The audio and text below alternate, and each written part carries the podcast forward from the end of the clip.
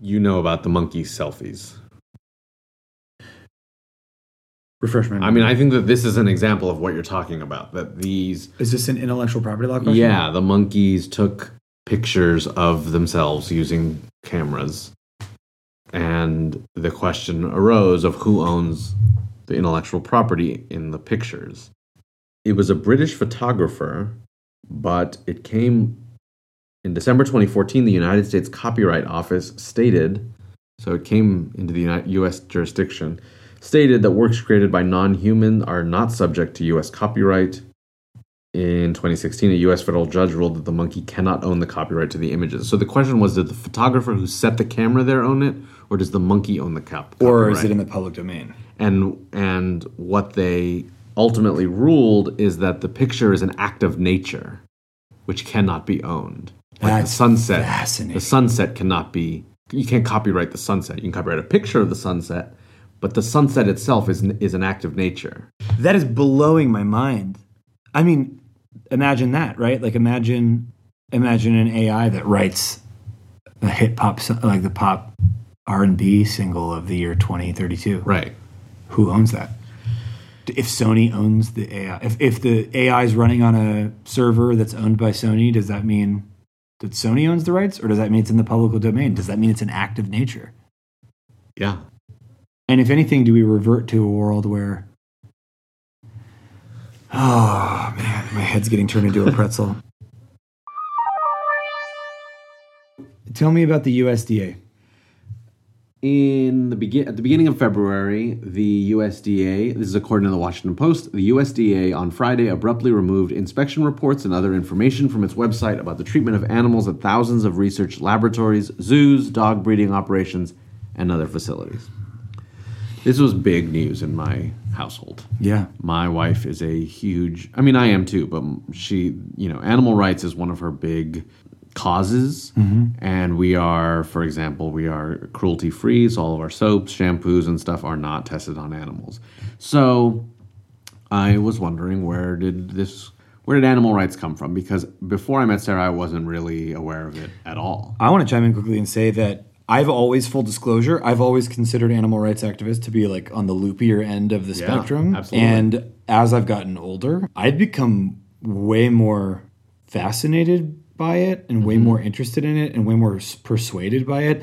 And like, I don't think I'm at like the activist level yet, but I think I'm definitely trending in that direction. And I think I think it's a shockingly under discussed um, in terms of the again in terms of the general zeitgeist the people that are um, very passionate about animal rights t- discuss it often but i think um, you know when it is discussed in let's say the news media it's to um, snarkily remark upon a new PETA ad campaign or Right. something like that Would you be shocked if I told you that Americans invented and the animal rights cause?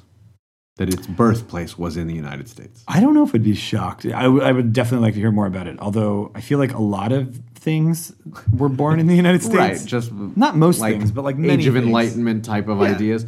So it wasn't, but it was close. The first law was passed in Ireland in 1635. The second one was just six years later in 1641. The Massachusetts General Court enacted its comprehensive legal code, the Body of Liberties. It prohibited, quote, any tyranny or cruelty towards any brute creature which are usually kept for man's use, mandated periodic rest and refreshment, and uh, some of the things like that it was trying to prevent against are disgusting even i don't know even by today's standards or especially by today's standards in terms of like tying plows to the horse's t- tail you know Yeah. it's just that i i tell sarah that i don't like to read a lot about this because it just like depresses me too much Yeah. One thing that's very interesting to me um, is like a kind of a religious cultural context for some of this stuff. So um, the Abrahamic r- religions um, all kind of start with a story in which human is part of nature, human is um, tempted by nature, human is deceived by nature, uh-huh. and human then needs to be uh, expelled from or exiled from uh, nature. And in that moment life becomes hard right? So the snake, right, uh, is a representation of the natural world, right? It's the only it's the only um, animal other than a human being that gets like a speaking role in Genesis one, um, and I think a, a strong case could be made for a Western uh, Christian, Islamic, and, and Judaic mistrust of nature. So you like you- Okay, so I follow, but, but yeah. So where are you going with that? So where I'm going with that is um, we're working against really deeply held cultural beliefs Sure. and cultural ideologies. And you, your next question might be why do we have to go against that? What's interesting is that you also, I think, can't not mention um, the history of basically white men dividing society of individual specimen, specimens and communities of Homo sapiens um, as not human and casting them into the kind of animal bin, right? In terms of its le- in terms of their legal designation. So uh, chattel law, right, Right. and the law of slavery was largely tied to the laws that applied to oxen and other Yeah. um, farm animals. Fast forward to today, or this period in time, and we've over time realized over and over again that we've made mistakes, right? Oh, like actually, those Native Americans are human beings, right? Oh, those black people are human beings. Ooh, the women can't like are full legal beings, um, and these are all like shockingly recent realizations.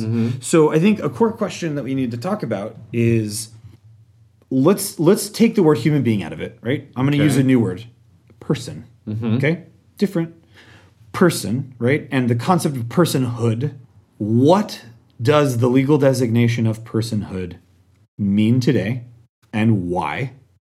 And how might that definition change and morph in one direction or the other um, in the coming years? Does that is that a focused enough question? Yeah, but I'm still. You took a circuitous route to get here, Okay. but I'm with you. Continue. So I I- really did mean it as a, as a direct question to you. Um, so l- let's let's look at it this way. So I think something that is a, a pretty common framework for understanding the the merit and um, uh, like, let's say legal rights of of a, a being is tied to its sentience, right? It's tied to its awareness, tied to its consciousness. Currently, the framework that most people and most legal systems use is biology, and it favors. Well, it's really kind of ad hoc the, what happens, right? Right. um, we have this like kind of mammalian favoritism going on, and the closer related, loosely, either biologically or socially, which gets very weird, to an animal, the kind of greater legal protections that it has. So you've got chimpanzees and, and gorillas, Right. right, that are very genetically similar to human beings. Right. Um, and then you've got dogs that are not very genetically similar to human beings, but have a long and storied history kind of coexisting with human beings and therefore have special designation. Um, But I don't. But are you talking from a legal standpoint? I don't see how the government protects chimpanzees and gorillas more than it protects l- lemurs. Uh, well, it probably shouldn't because lemurs are the next closest related to human beings. But Uh, sea cucumbers, right, might be very different. Or um, what are prairie dogs? So this is something that I we should get a lawyer to talk to us about because yeah, I'm gonna get out of my depth in the legal discussion because there's there's like the law of like there's like exotic animals laws, Right. right? There are chattel laws. There are um, specific like domesticated household pet laws, right? Animal certain animal cruelty laws that apply to dogs and cats that don't apply to lobsters or even sheep, right? Um, sheep probably fall under chattel law. Then you've got then you've got a whole designation like you've got the endangered species list, Right. Right. What I feel like you're heading toward is like the personhood for dolphins. So Do dolphins deserve personhood? That's the argument that I've heard. Where I'm going with this, so what I would what I would propose as a framework is that we look at it on a spectrum of sentience, awareness, etc., and we give greater legal protections and rights to um, animals that have um, higher cognitive faculties, um, the, the ability to not only sense pain, but remember pain and alter their behaviors to avoid pain. Those that have uh, demonstrated, in some cases, highly sophisticated social structures. Um, customs, rituals, etc. And there are some interesting groups, right? So let's start with the the great apes, right? That are the closest related to us, Sure. and I think that's kind of, uh, to me, a no brainer. Um, you can extend that out into a lot of other primates. Then you have then you have cetaceans, which are uh, whales, dolphins, Uh-huh. orcas, etc. You also have cephalopods. You have uh, octopi and squid that have uh, tremendously sophisticated intelligences, although very, very different from our own. Mm-hmm.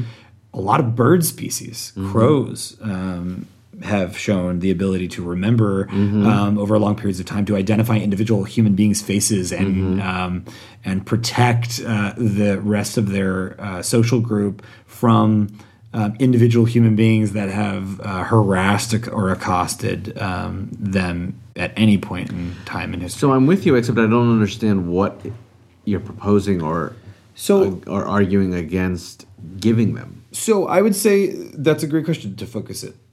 Giving them like American citizenship Yeah. and passports isn't really a reasonable framework.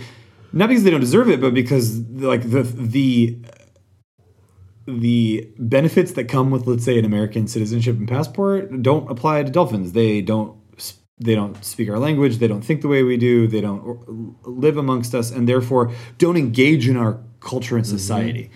Um, and a citizenship and a passport is a societal or cultural trapping, right? Right. But could legal personhood be granted to a dolphin such that killing a dolphin is murder or something like murder or manslaughter? Uh huh. Could a dolphin be protected such that it has the right to move freely about its habitat? Or that its habitat could be protected from destruction, Right. Uh, in the same way that uh, property rights apply to Right. to individuals or groups of people. Um, I think that gets that gets very interesting because that would give not only the animal rights community but would give the environmentalist community a lot more t- like legal tools, levers to use to try to enact public policy in a way that that protects both the environment and the the individual species living in the environment. But it's got to be already illegal to. Well, I- mean, it's got to be illegal to kill most of those animals that you just named.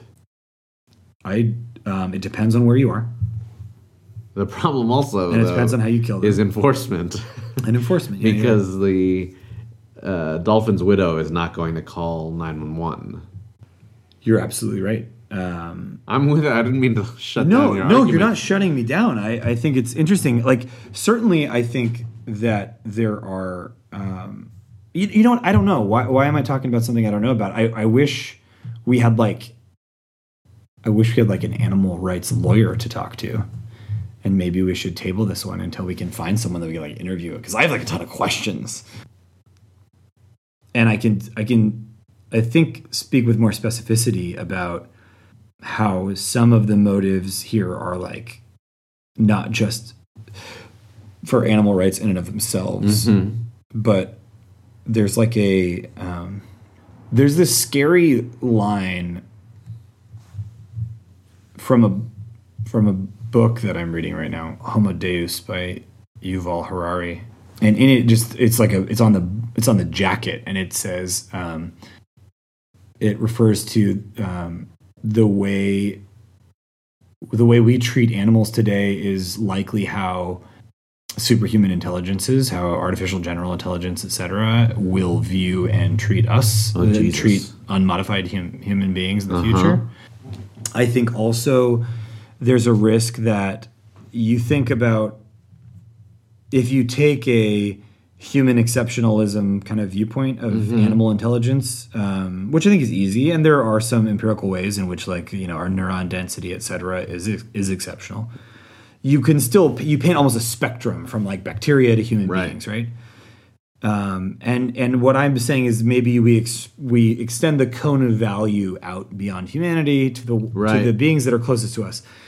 That applies today to those that are kind of close to us, or I think pigs are another interesting Mm-hmm. example that would have a lot of big industrial ramifications if they were given special personhood.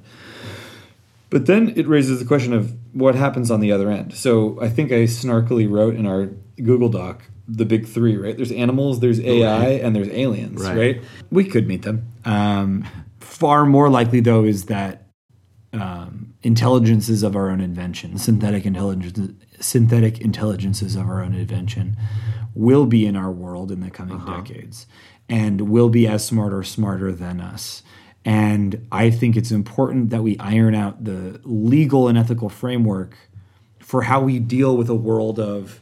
I, I was going to say neurodiversity, but That artificial artificial well a it means something else and b artificial general intelligence probably one of neurons so um, whatever you would call diversity of intelligence i think uh, I think it's important. I, I, now I've been monologuing so long and so unclearly that I No, I, am that last self-conscious part that and you said makes sense. That we have to develop a, a legal framework because a lot of what you're saying sounds like moral and ethical questions, but I don't understand its legal repercussions or its policy repercussions, other than like believing that we should have an endangered species list, which this administration doesn't necessarily seem to believe. But what you just said that like leaving aliens aside, AI is coming. That is most likely coming in our lifetime.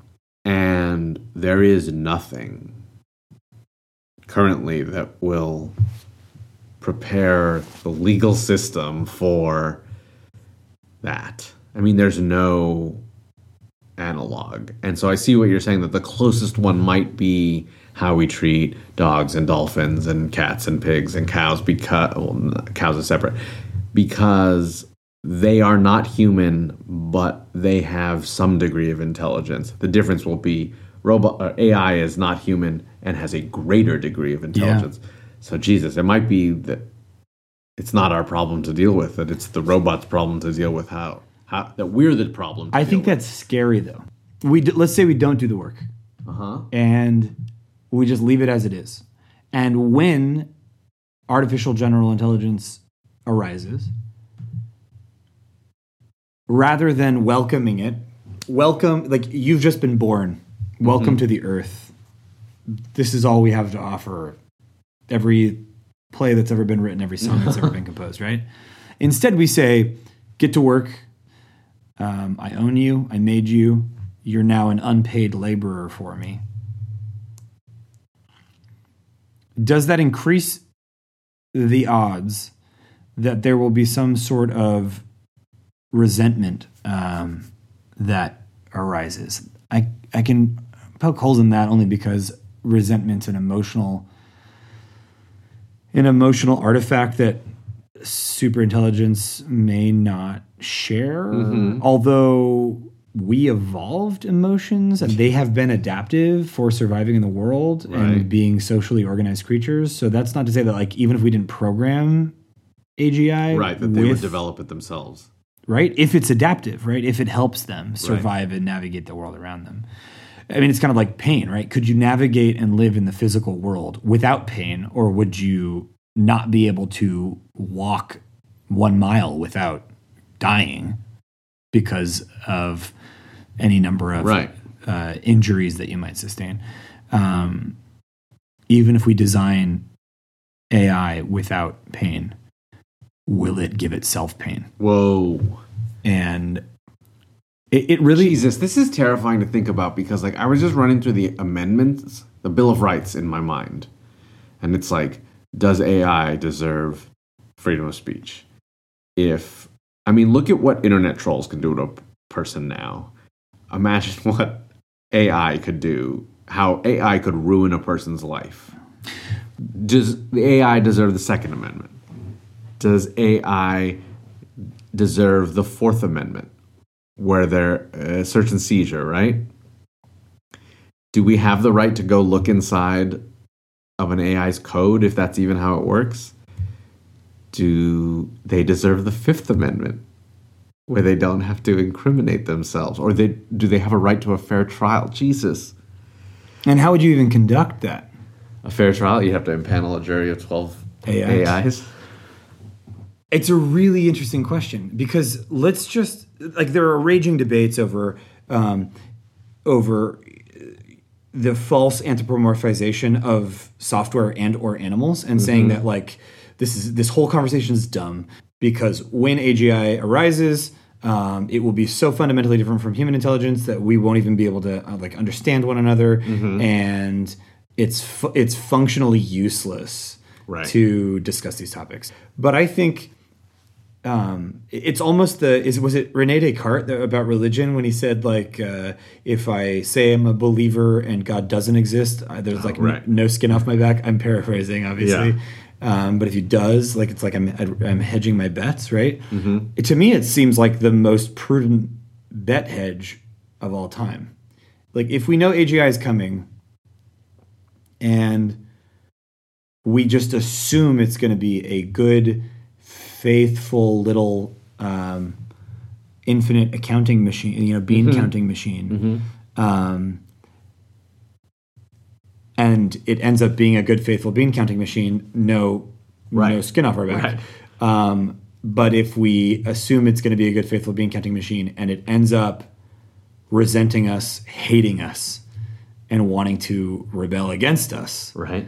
That could be a very dangerous birth, right? Like that's a that's a very dangerous origin story. Jesus.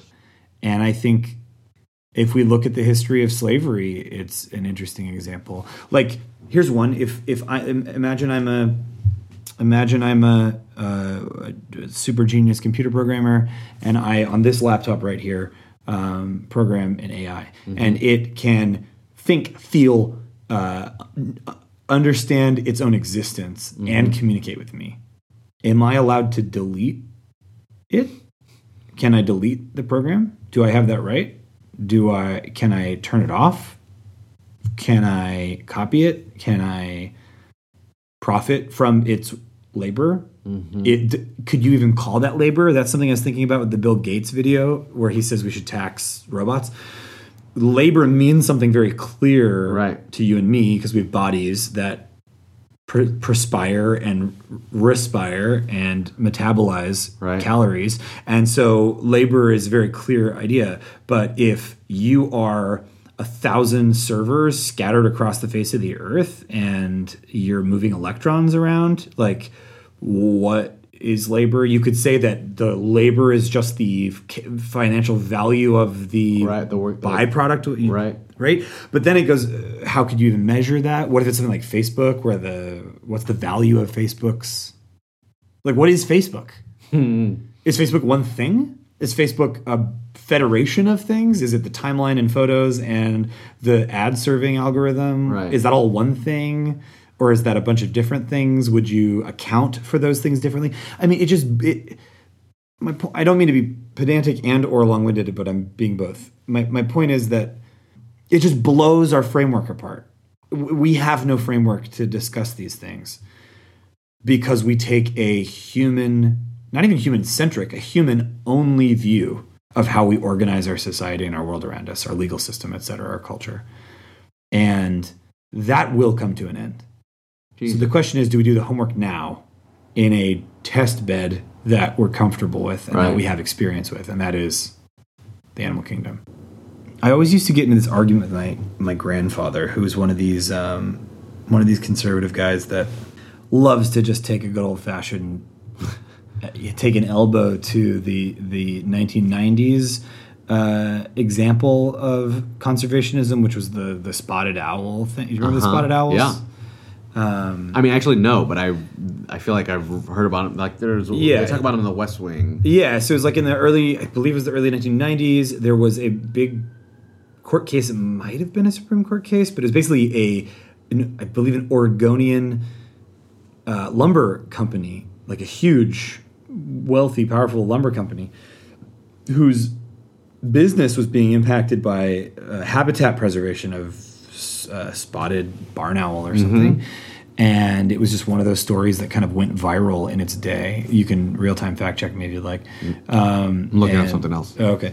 And um, the whole point is this my, my grandfather likes to elbow um, Mm-hmm. that and like laugh about it. This has become one of my favorite. Now I feel like I'm going to go down a weird tangent, but hear me out. Do you ever have different strategies for communicating a point to people based on their No, but I should. worldview? So for me, like I, I I argue things very differently with my conservative family members to try to get through to them than I would to like you, right? And the way I do it is I, I know my grandfather's never going to be convinced that like uh, for like from my hippie worldview that like spotted barn owls are um, noble and Right. worthy of uh, re- respect um, and their habitat is also um, beautiful and inherently valuable to the world and the community and the state and the people. He'd never buy that. He would kick me out of the house. Right. What he would buy is kind of a very intellectual property, business oriented, capital oriented view of things. And that's how I kind of argue it um, with him and to some great effect. So I basically say, um, think of how many uh, billions of dollars of um, inventions and intellectual capital have been created through biomimicry, right? Studying how trees grow, Right. gecko toes stick to walls, etc. Um, in every animal, right, there is an answer to an, a, a question of adaptation in an environment. Every single of those 8.7 million species on the face of the earth is an answer to a question. In some many of those cases, we don't know what that question is. Right. But it seems super cavalier to me to just bold, like to just burn it to the ground, right? Just f- forget the spotted owls. So you really uh, touched on something that I, I want to point out, but it is a very cynical thing to say. But Go. I'll say it. Do it. Um, others have said it, which is that from what I read, the early animal rights movement seems to be growing in American history when you look back in tandem with the abolitionist movement. And a lot of times in the 1800s, you had the same groups of people working to achieve both. Now, I'm certainly not trying to say that the 4 million people who are held in slavery are, are equal to animals. But it was this these like progressive New England uh, evangelical Christians that were pushing both movements during the mid 1800s.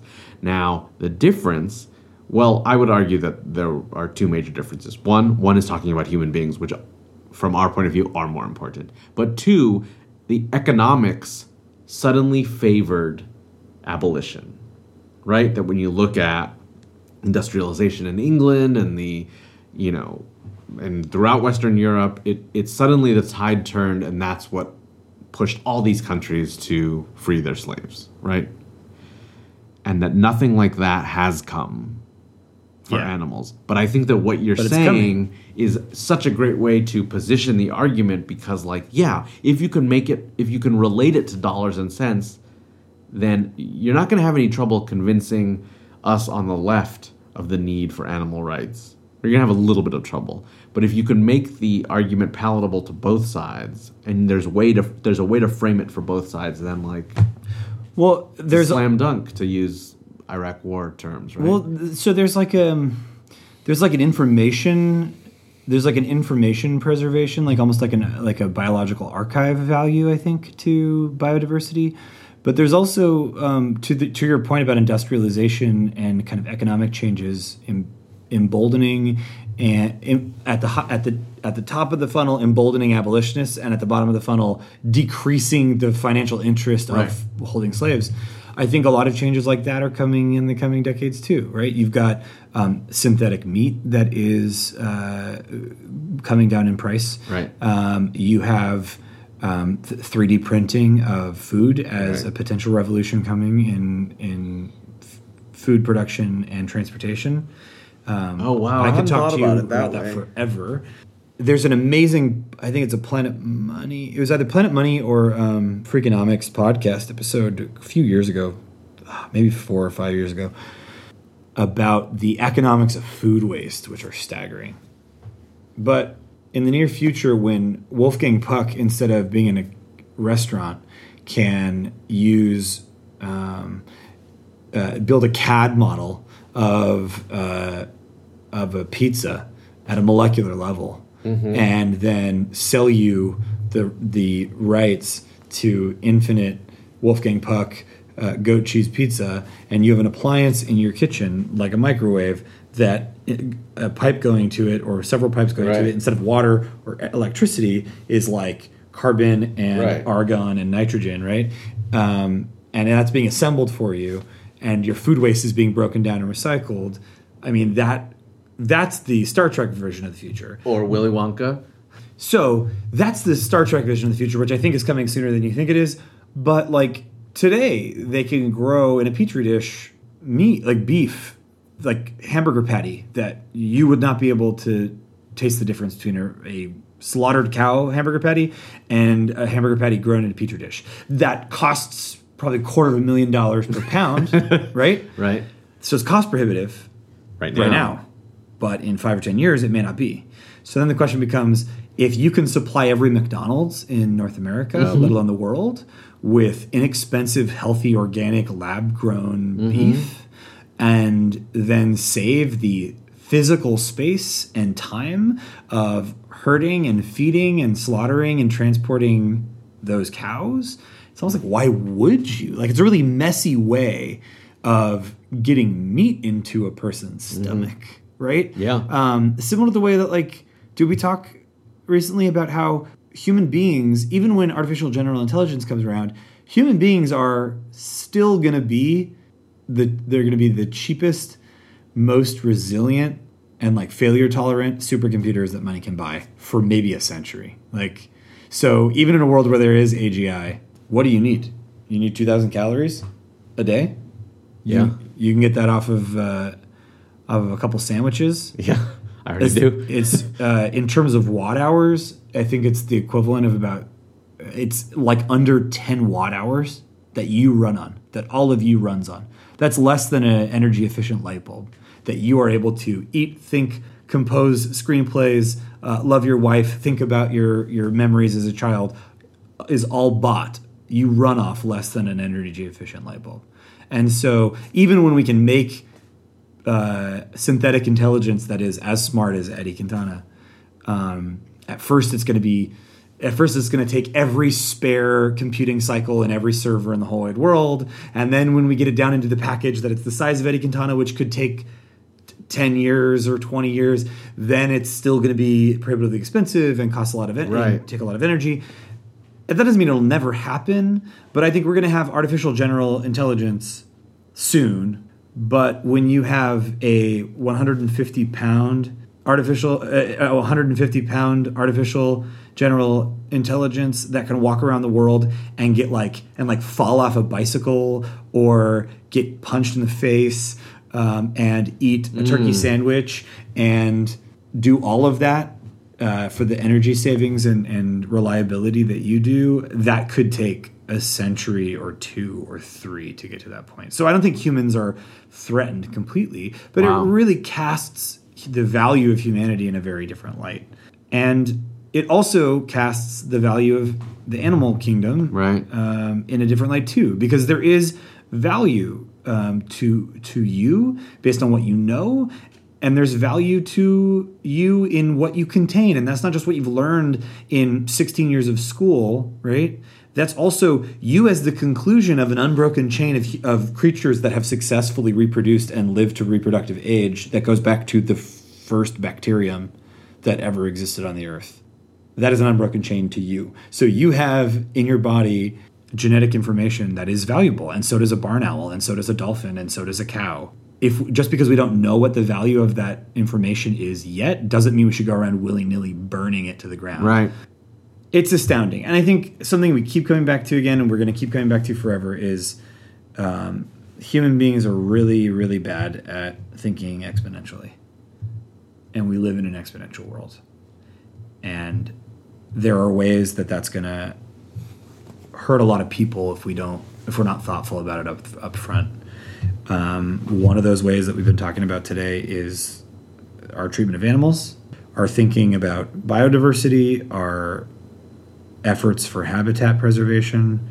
These are all important things, not just because they're important in and of themselves, but because they give us frameworks Right. for a better future for ourselves. Should we kill it? Yeah. Thank you for listening to Robot F. Kennedy. I'm Eddie Quintana. You can find me on Twitter at, at Eddie Quintana. And I'm Nick Daze. You can find me on Twitter at symbol Nick Daze, D A Z E. I didn't know if you should say at at. At at. You said at symbol. And then I also don't know if I should spell my name. I say it fast. Q U I mm, N T A N We'll figure it out. I shouldn't spell mine. Should we redo it? No. No, I think this should all be part of it. It's our first time, everyone. Please be um, kind. However, you found us, go back there and like it or subscribe or do all the things that people who listen to podcasts do. Um, thank you very much for listening, and um, we hope you'll join us next time. Yep.